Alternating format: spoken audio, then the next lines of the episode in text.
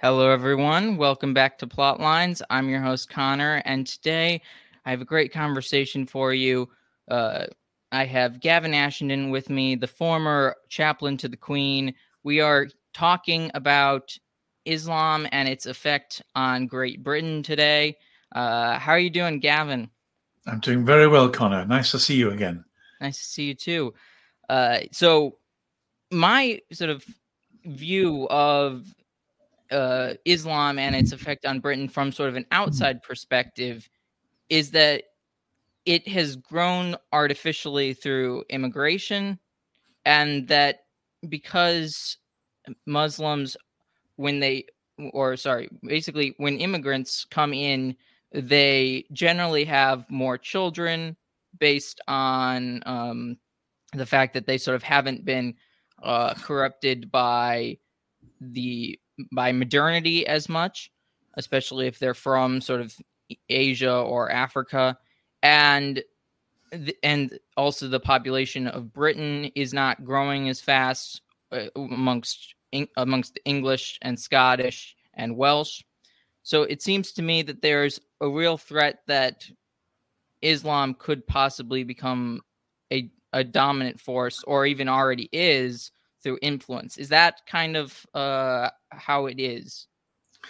Yes, I think so. I mean, we need to tidy up some of the things you've said in broad outline. Um, let me just say that for the last 25 years or so, the left um, and, and liberals have been laughing at me and others, saying, You're clearly phobic and frightened and irrational, and you can't count. Because all this talk about a dominant Islamic culture is nonsense. Look, look how few of them there are. But I think the phrase demography is destiny is obviously right. Uh, and um, if nothing changes, and then again, my left, my leftish friends say, but things do change. Um, so, with that caveat, if nothing changes, there'll be a Muslim majority somewhere between 250 and 270. Muhammad is already by far the most prevalent boy's name uh, in the country.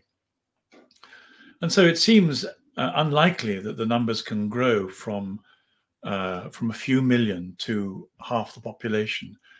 But that is the that is the the trajectory, um, and this isn't just an anxiety from people who like their own culture, um, who are conservatives, who like to conserve what is good about our own culture. Again, the left and multiculturalism have done a very uh, profound psychological job on people who quite understandably um, want to conserve their own place.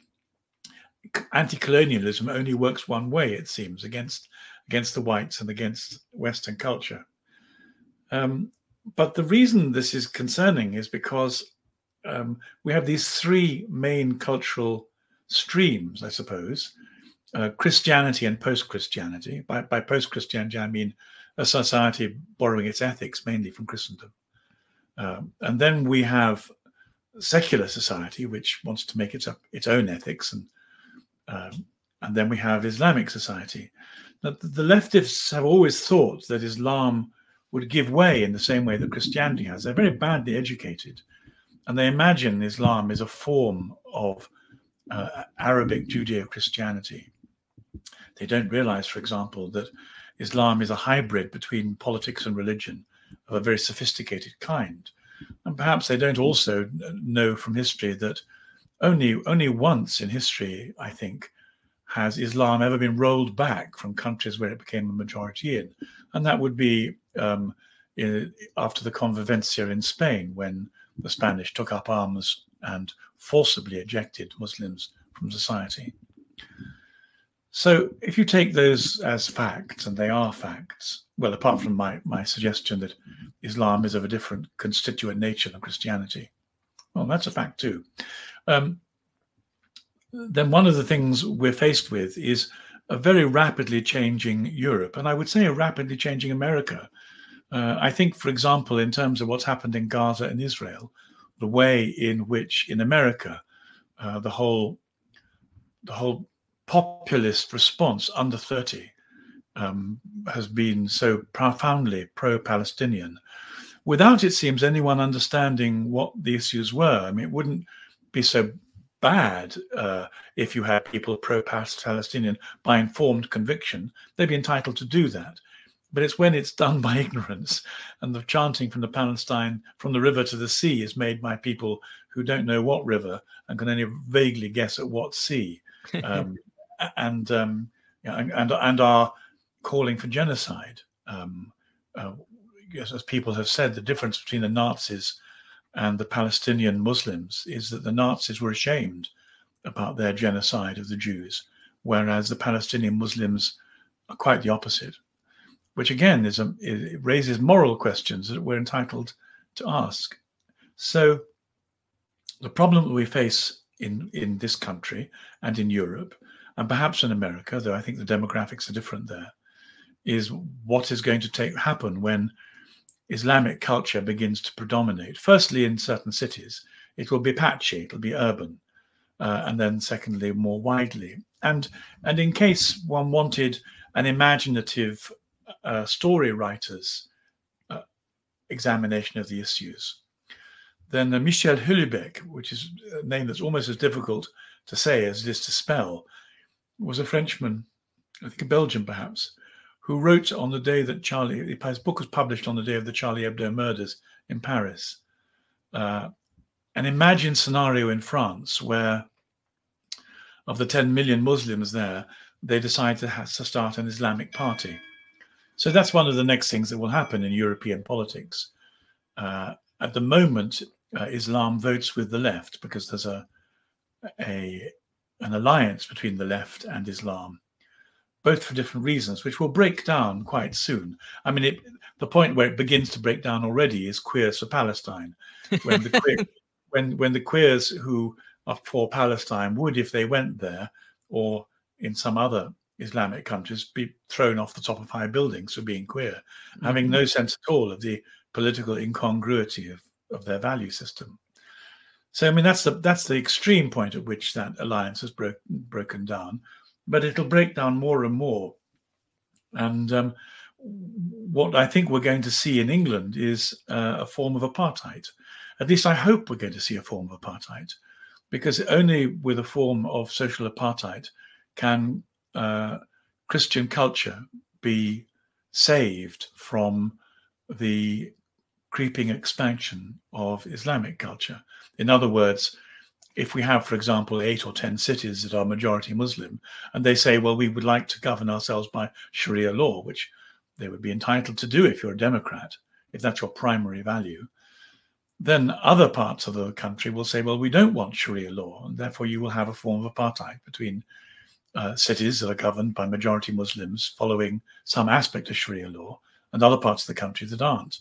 Well, we have models of this already. Lebanon is one. It's not a happy model and the reason it's not happy is because there's no evidence in history that Islam makes an easy neighbor to live with. Um, you have to give them the, their credit, which is that they are they are colonialist and expansionist and missionary, and they are committed to a to a, a, a, a thorough Islamification of any society that they're part of. And in that respect, Christians should give them respect. So so should we be. Indeed, uh, there's a lot there.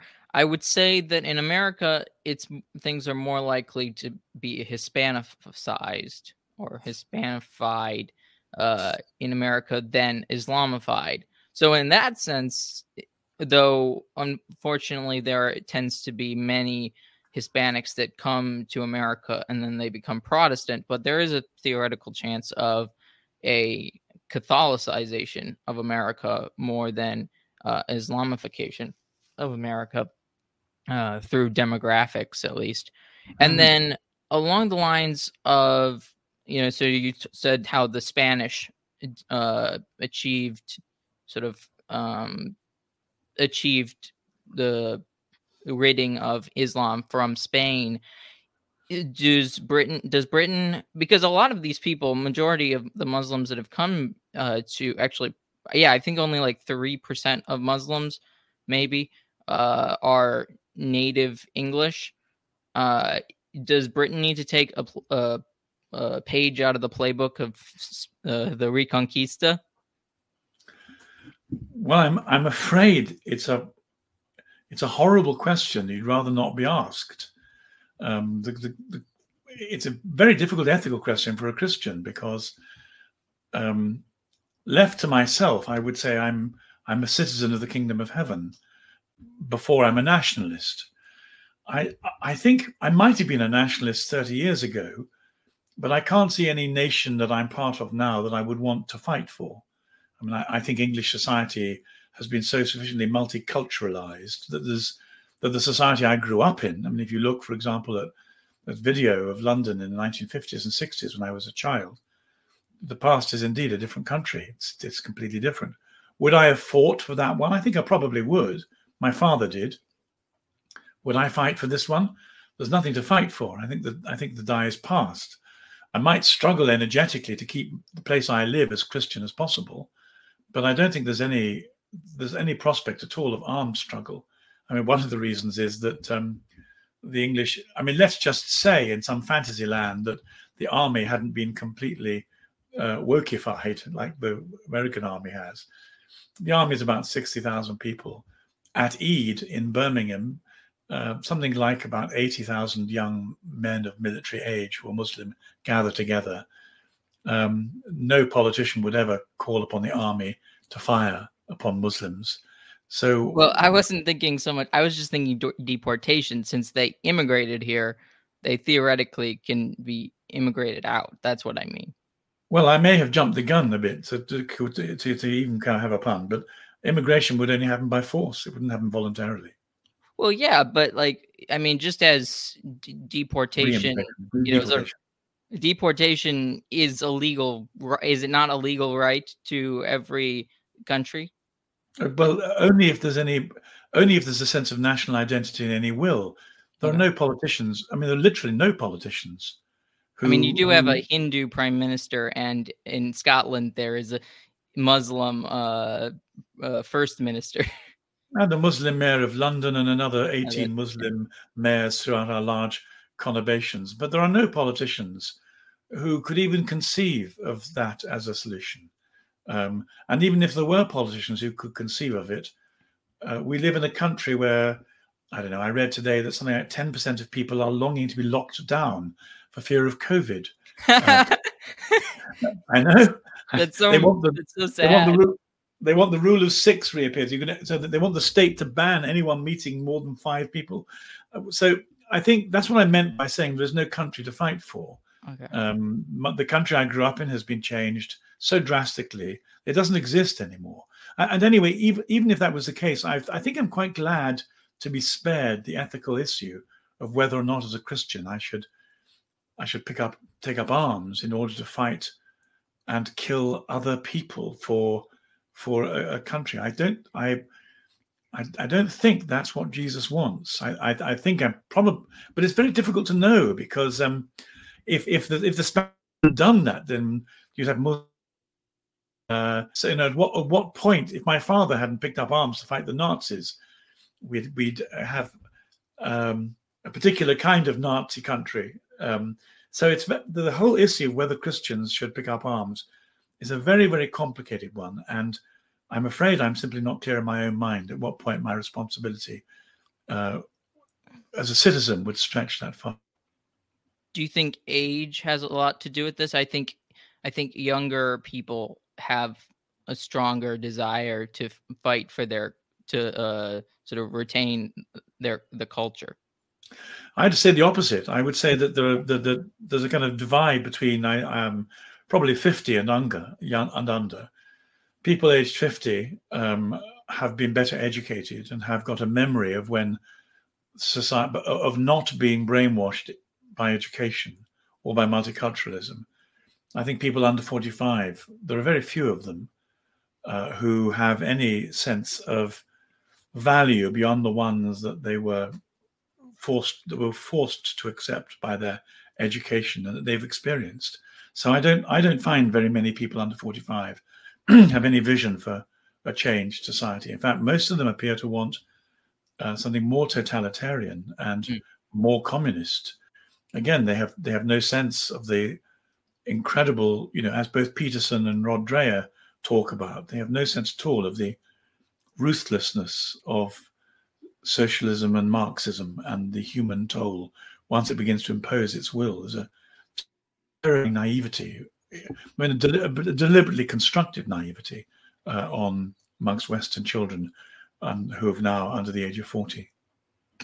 I do think that sort of a strong man is is more and more popular amongst young people these days, but I think that comes from the fact that we weren't told how I, maybe this is different in England, but we weren't really told how to live a good life. So we we almost need somebody to tell us how to live a good life.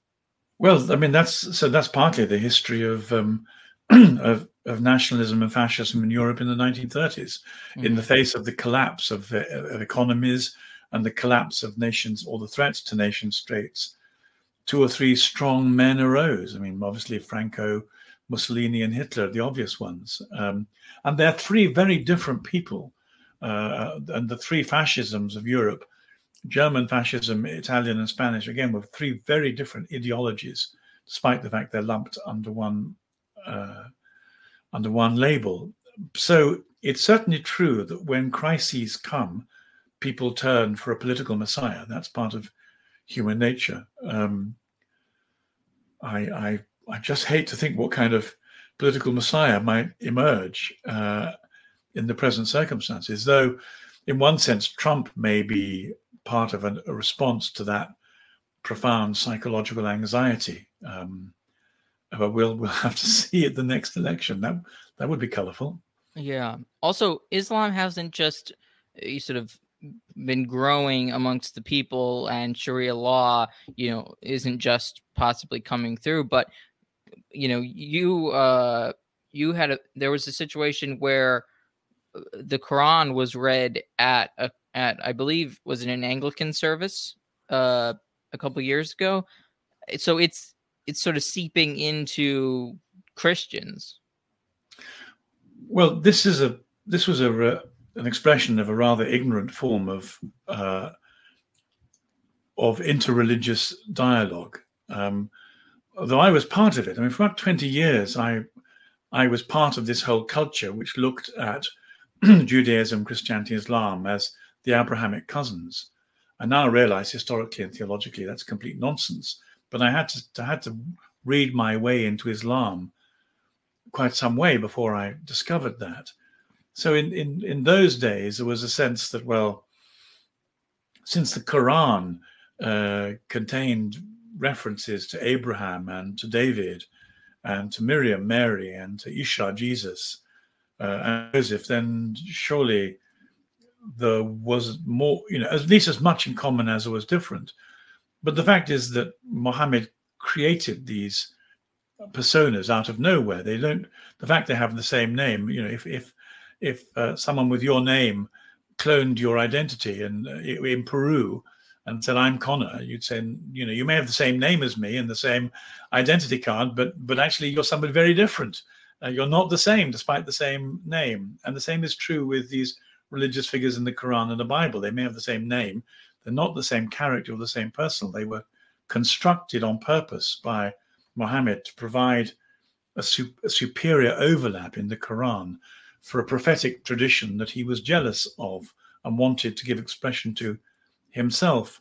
So, one of the things that happened was that um, a rather ignorant Scottish dean who happened to be as homosexual as he was ignorant, which is very in both cases, uh, decided that he would um, replace St. Paul in the feast, the Anglican feast of the Epiphany in Glasgow Cathedral, with a reading from the Quran. And I guess probably, since I don't imagine he's very well read, certainly not in the Quran and absolutely not in Arabic, he uh, he invited some the Muslims to provide the reading for him and they they did him proud. They found one of the most offensive readings in the whole Quran, the surah that says God doesn't have a son. So here on the Feast of the Epiphany, where the wise men come from all the religions, and Christianity celebrates the fact that all deep wisdom longs for Jesus.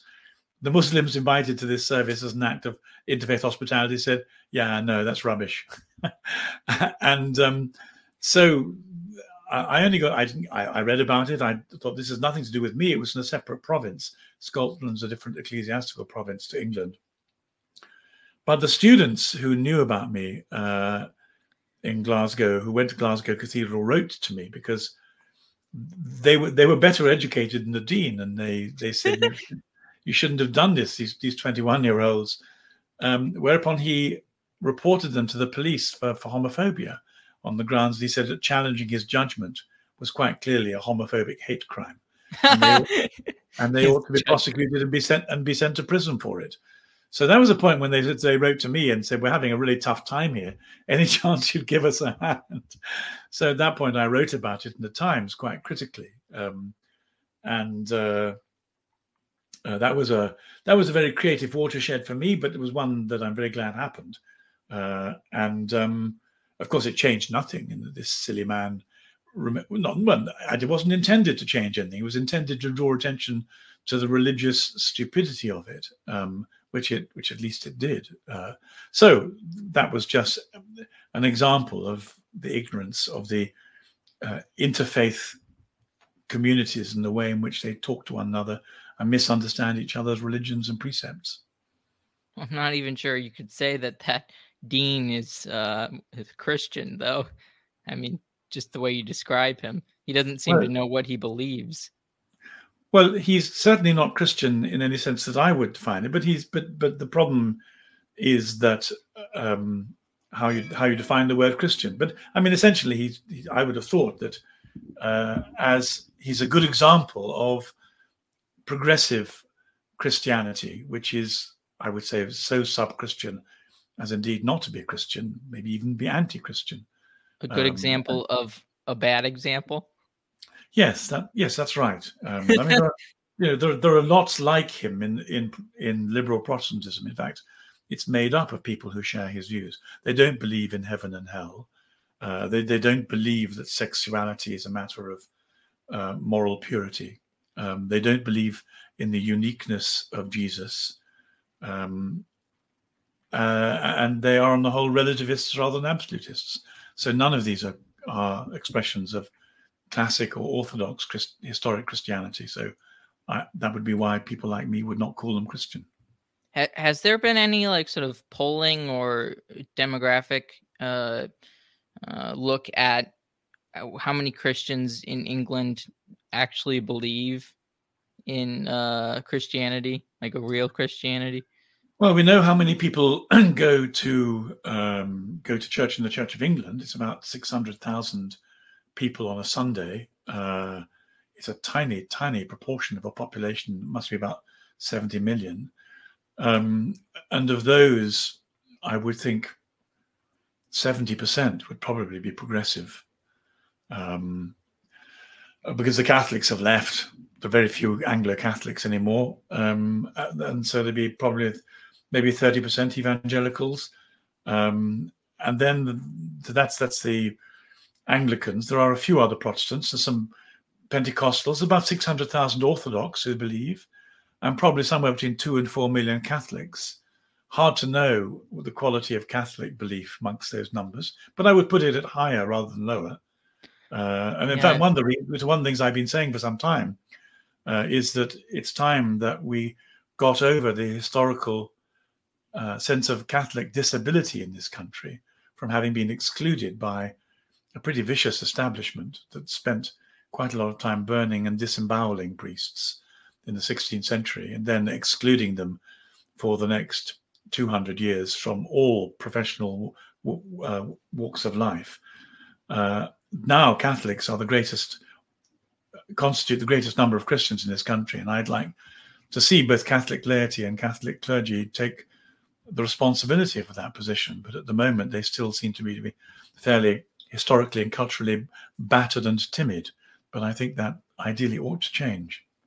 Yeah. What What was the mindset of the time when they started sort of Im- importing Muslims into the United Kingdom? Because it seems to me that on the face uh, from a historical perspective, Islam seems like sort of a long-standing rival or enemy to Christianity. So, what was sort of why? Why did this happen? Why is this? Why was this an I like you know who who started this? I, I I'm afraid I think that's a really complicated question, and I I I don't really know the answer. Um, I mean, it's it's clearly a mixture of it's clearly a mixture of factors. One is that Muslims wanted to come to the West, um, which is rather odd. But they want to come to the West for the benefits of the society, but they were fleeing an Islamic society to come here. So that's there's a contradiction involved in that, which I think is one of the reasons why the left thought they could be secularized uh, and sexualized. Um, they came partly because uh, of falling birth rates and the need for an economy to be driven by immigration. Um, but it wasn't done sensibly or with any sense of responsibility. There are other places in the world that have done, both Canada and Australia developed much more sophisticated immigration point systems where they said, well, we recognize we want an influx of people, but these are the kind of people we want. That's never happened in England in any particular way at all. So I'm afraid it, it, it's mainly incompetence. I mean, the, the tectonic pressures of uh, of mobile societies, the lure of the standard of living in the West, and complete incompetence and ignorance by our politicians. And maybe since we get the politicians we deserve, complete incompetence uh, and ignorance of the British people. Um, so, but that's not. But but I will say that I've spent most of my life saying to my communities, um, it would be far better to be Christian than non-Christian, and a great deal better to be Christian than to be Muslim. But you can't, you know, you, all all you can do is is say these things in public and hope that people can hear. The British Empire. One of the reasons a lot of these uh, immigrants came into the country was because, from what I understand, because of the British Empire and its connections to someplace like Pakistan. Like th- this opened up, you know, that's that's why there's a number. From my understanding, there's a lot of Hindus and a lot of Pakistanis uh, be- from India and Pakistan because of the connections with the empire. Yes, um, people had the right. Uh, in fact, many of them were British were British citizens, uh, and they they had the right to come to Britain. They, they had they British passports. So um, although although the um, the ups and downs or the benefits and vices of colonialism are much debated, and people like Nigel Biggar or the uh, African Anglican Archbishop of York say that in their opinion there were at least as many benefits as vices. One of the benefits was certainly that a good number of people who were not indigenous Caucasians uh, had political access to come here and did come here.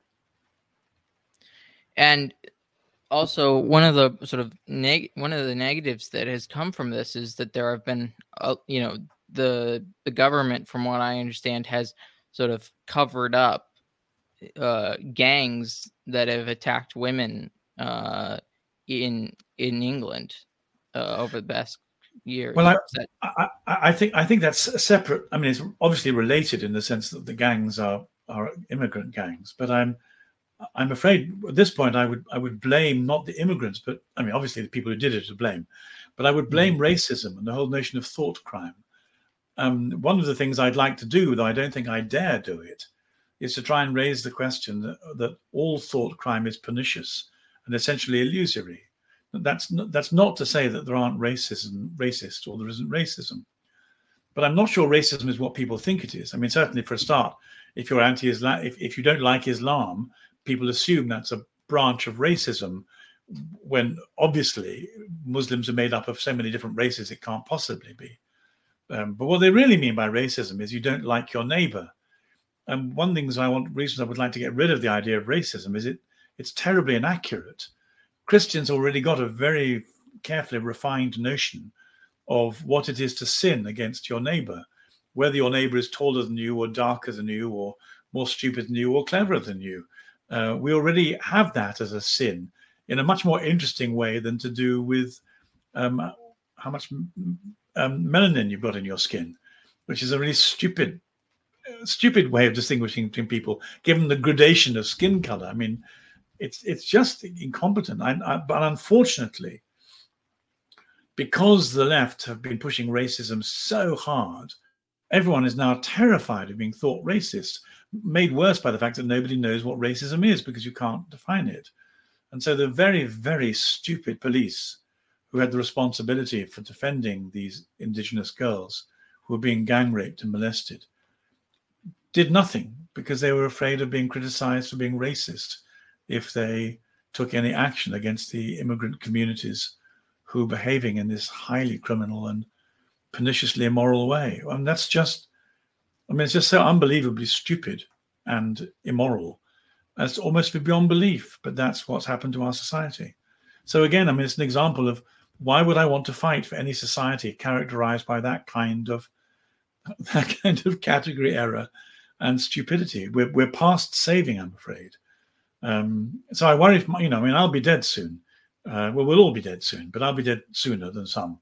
Um, and uh, so I worry for my children, but but all I can say is I've done the best I can, uh, and I couldn't do. You know, there's not there's nothing more I could do um, apart from educate my children and take part in public debate on behalf of Christ and Christianity, which I've done. But you know, there, there, there are good times and bad times in history. I've been very privileged to leave to live through a very good time.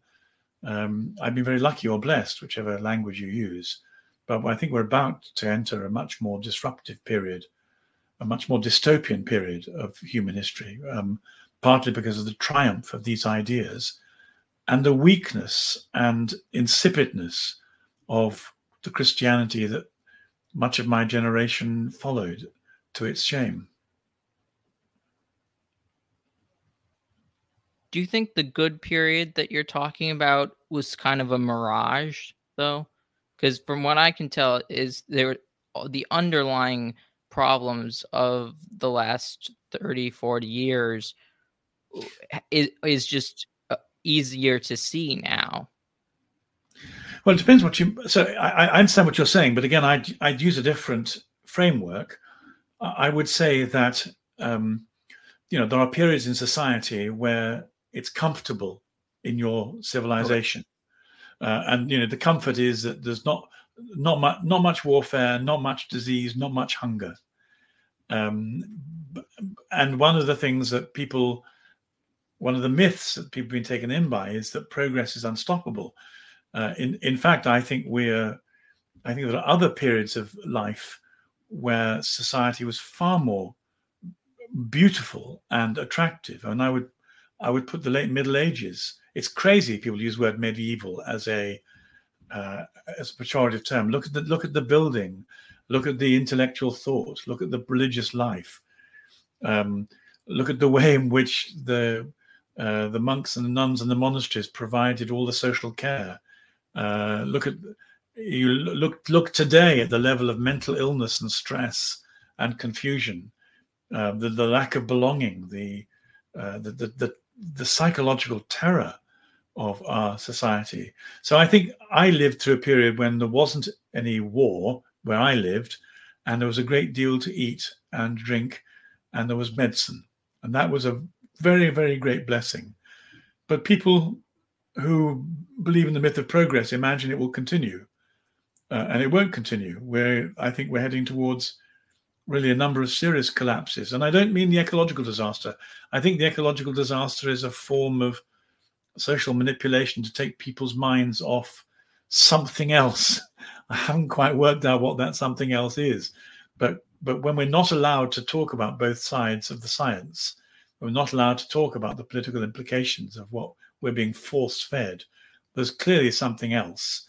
Uh, other people's interests are trying to terrify us with a form of apocalypticism that effectively drives us into a different religion, that of placating Gaia, uh, placating, placating what is effectively fertility goddess, the earth, uh, and surrendering our rights and our responsibilities to other people to keep us safe.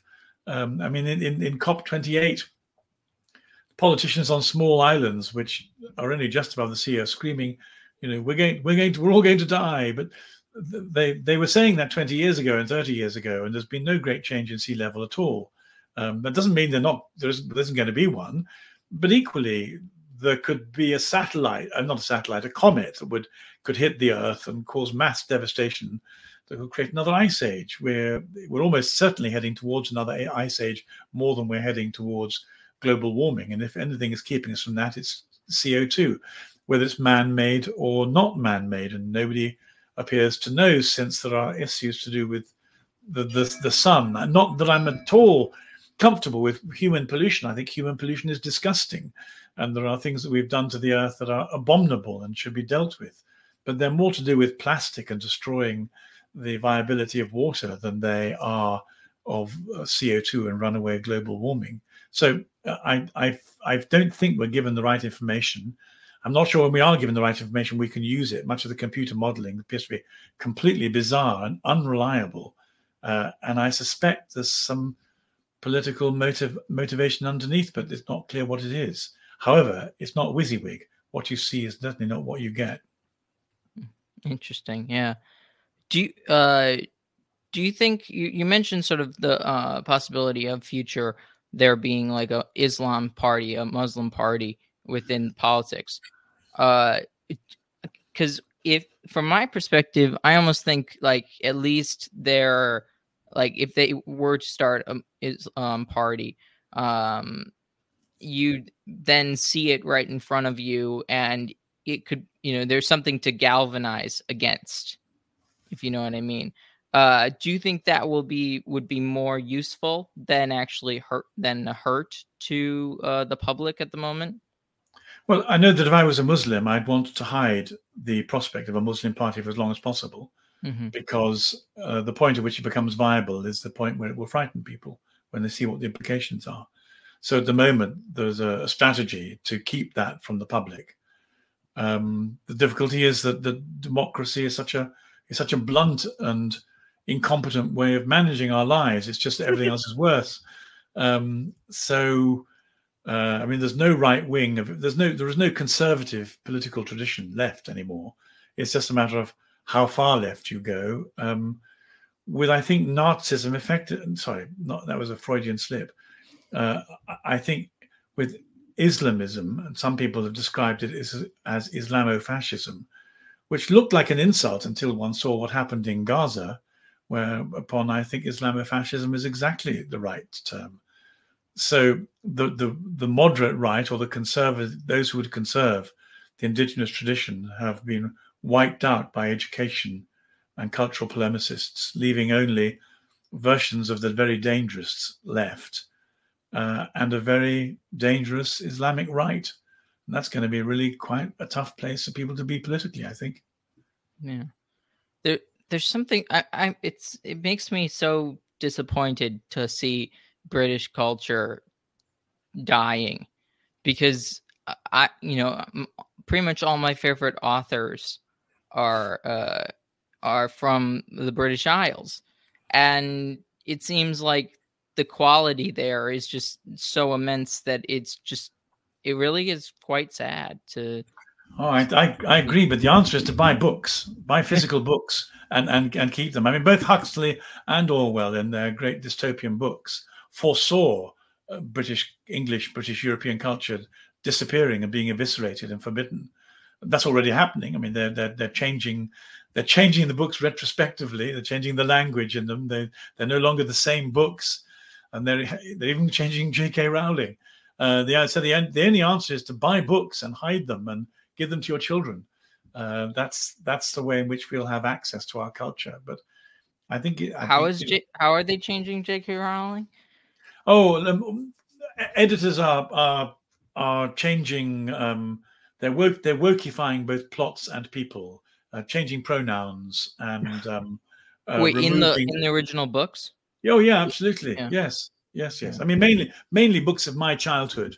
Okay. Um, yeah. ch- children's books from my childhood, but but but even way after my childhood. So um, uh, I heard there was 1970s. There was a very well-known author whom I I, I didn't read, but other people loved. Um, what was his name?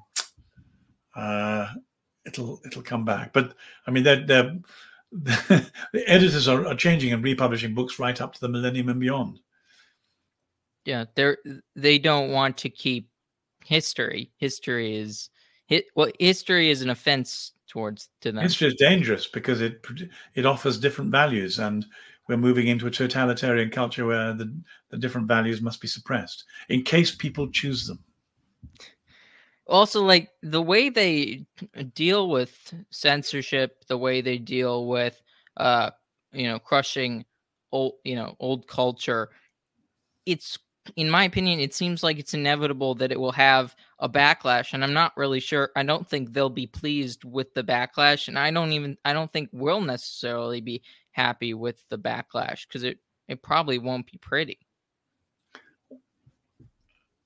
Yes, I don't know. Uh, I, I, I'm afraid I think the power struggle is lost. Okay. So I think if you're talking about a backlash, you're, you're talk, what you're talking about is describing a degree of protest. I can think of a lot of people who would might want to protest about what's coming, but whether they succeed or not, I I think I think unlikely. But um, just because I think, well, I mean, again, the the internet has been terrifyingly effective of producing similar outlooks around the world. Um, the internet's been very effective in in producing a monochrome psychological and value system that people are terrified of being excluded from. It's but it also at the same time uh, connects you know people like you and me. Yeah, no, it's amazing. It, it is it is both the best and the worst of all things. Yes, it it allows you know it, it creates the most disgusting kinds of pornography and allows the very best kinds of conversation. In a sense, it's the it's the you know it's the theological dilemma um, writ large because you know that's what free will does. It produces both the very worst and the very best under God. Well, do you think the I mean the very best as long as somebody like Elon Musk hopefully uh you know uh, keeps control over uh these uh you know you know he has he bought Twitter which is now X and he has opened it up and really uh I guess kept kept allowed the good. And i mean he allows some of the bad too. There's a, plenty of bad on there as well. But everywhere else the good is being eroded. So you know at least there's something there. Yes i mean this is this is the theological principle behind what what love wins is aiming at but, but missing. I mean it's you know god wins. God wins because he's made human beings in his own image and we're restless until we find our rest in Him, as Augustine said. So, one of the reasons for being opt- op- not optimistic, for having a theology of hope for Christians, is that human beings don't like hell, most of them, and they won't be comfortable in the hell they've made for themselves. And every so often, there'll be figures who respond and resonate to the good, as I think Musk has done in some respects uh, I'm I've I certainly become a great fan of his. And pray for him, and I'm very grateful to him. It, it's also strange because he seems he seems like he's kind of woken up only within the last couple of years. Well, it took me till I was in my mid fifties to wake up, so he's way ahead of me. But he and he, I mean, he is the richest man in the world. Poor man! What a terrible burden. It, it what, what, an awful, awful burden. I I would not want to be the richest man in the world. Certainly, uh, he has to make a whole lot of decisions that I don't think any of us would want to deal with. Absolutely right. Um, you know, it it makes me think of just uh, the the story about the rich man having trouble getting through the eye of the needle. Um, which I don't know if you've heard this. I've heard that it, it was the name of a gate in uh, in Jerusalem. Have you heard that? Oh yes, uh, uh, indeed I have. But um, whichever way you tell the story, it's still true. Mm-hmm. so, yes. Uh, so the question, you know, was was Jesus using a metaphor from everyday architectural life?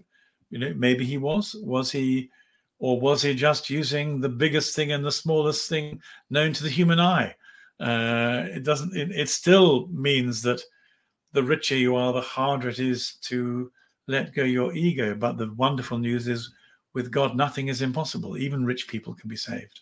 Yeah, I like to think about it as in like you'd have to uh, abandon all your things, it, like in that with that gate. You'd have to abandon all your things. You'd have to go in by yourself, and that's yeah. the only, that's basically the only way. And you know, people say it's it's similar to the you can't take the things of the world with you.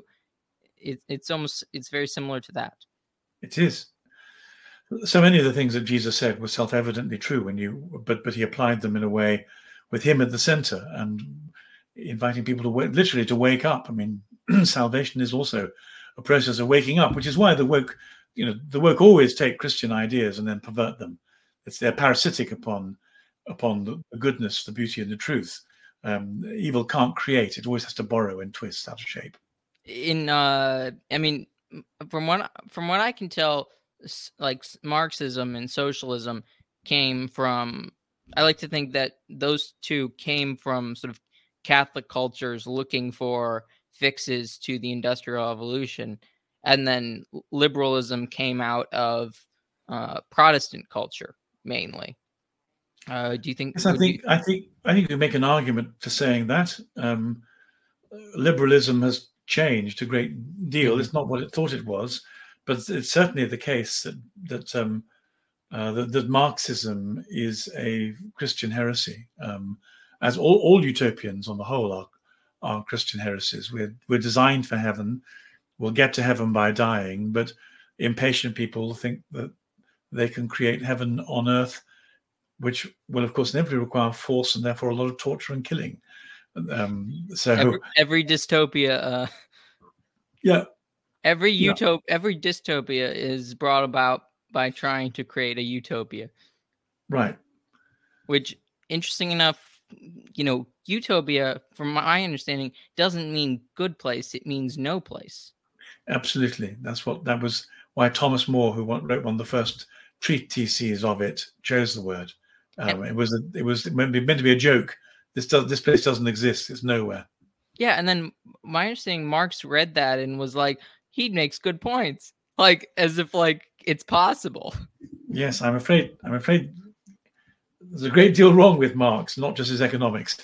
yeah, but like, how can you take? How can you think satire is actually the answer to your problem? Well, the left don't understand satire. They have no sense of humor, so they usually miss most, most of the truth that lies beneath satire. Yeah, they they're missing the whole point of life. Uh, just as they miss the whole point of Christianity.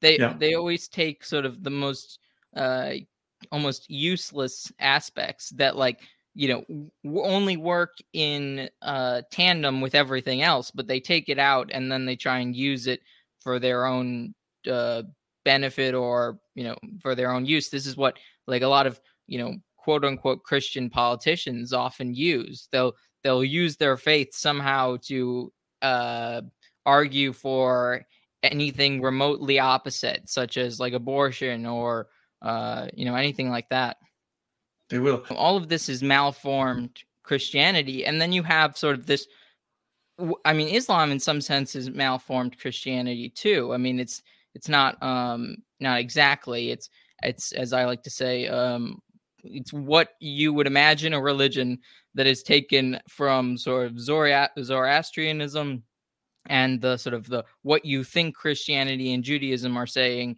uh, trans uh, put into practice by a uh, pedoph- pedophile warlord. Uh, yes, all that's true. And then, you know, of course, what does a warlord do to gain power? He he promises people, uh, you know, immense wealth and pleasure, and then he conquers at every place he can get to. Yep.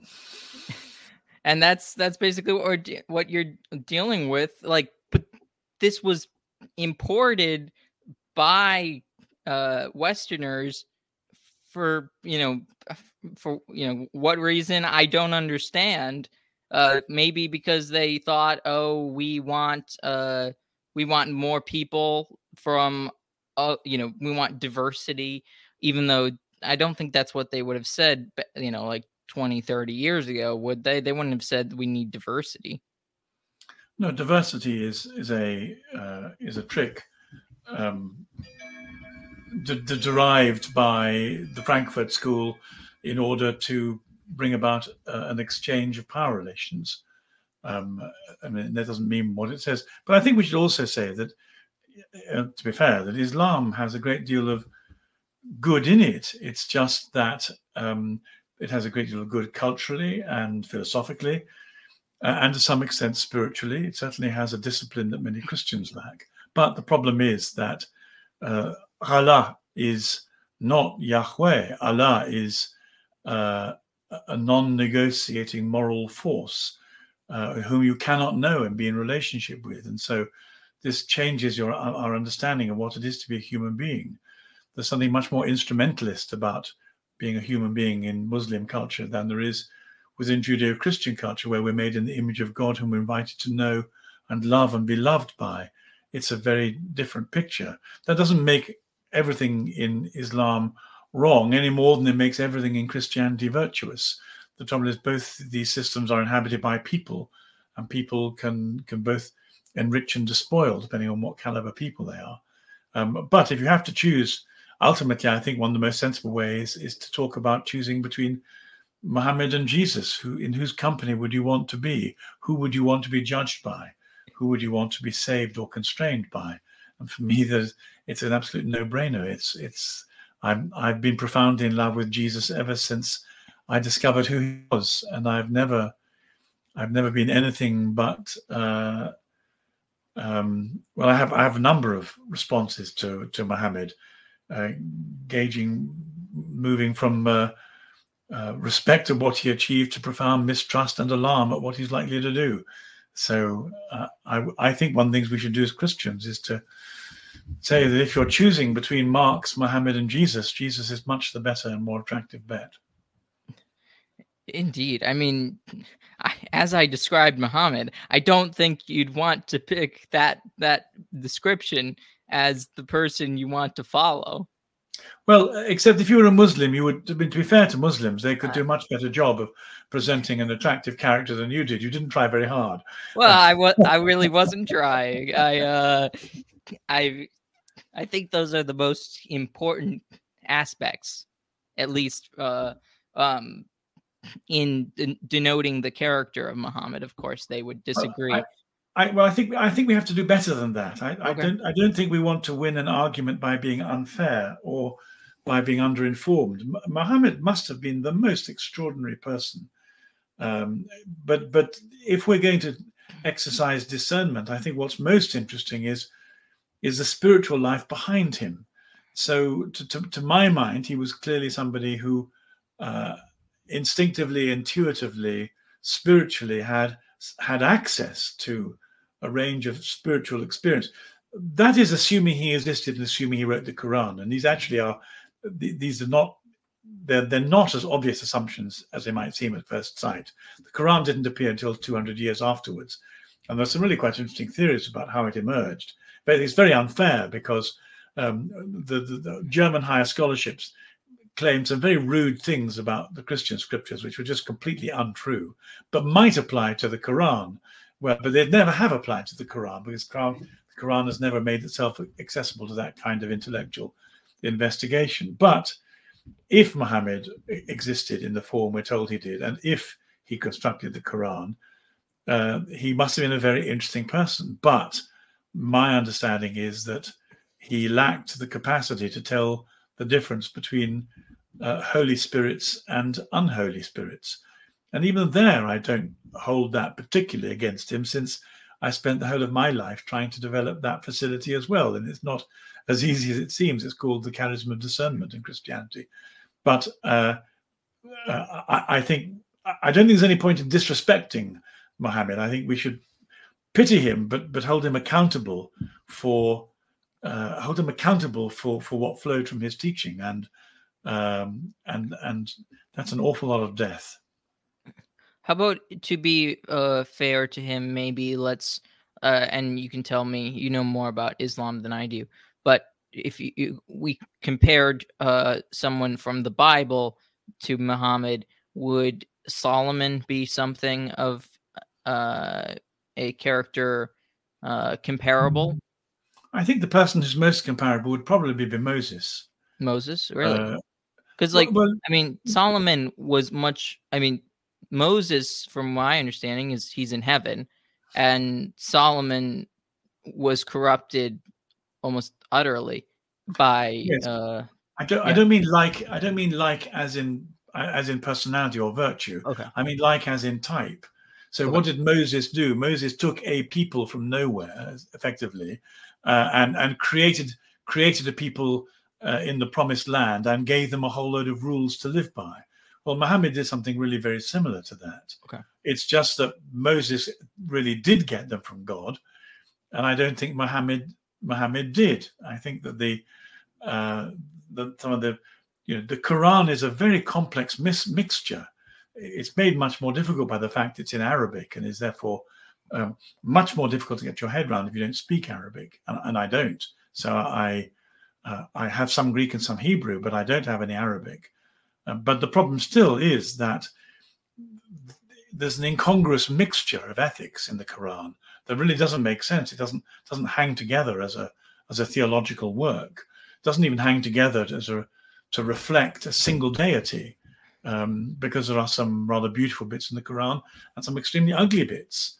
So then, you know, if they both what what is if, if those are both a true reflection of the deity, that's you know, that means the ultimate reality is profoundly confusing and conflicted.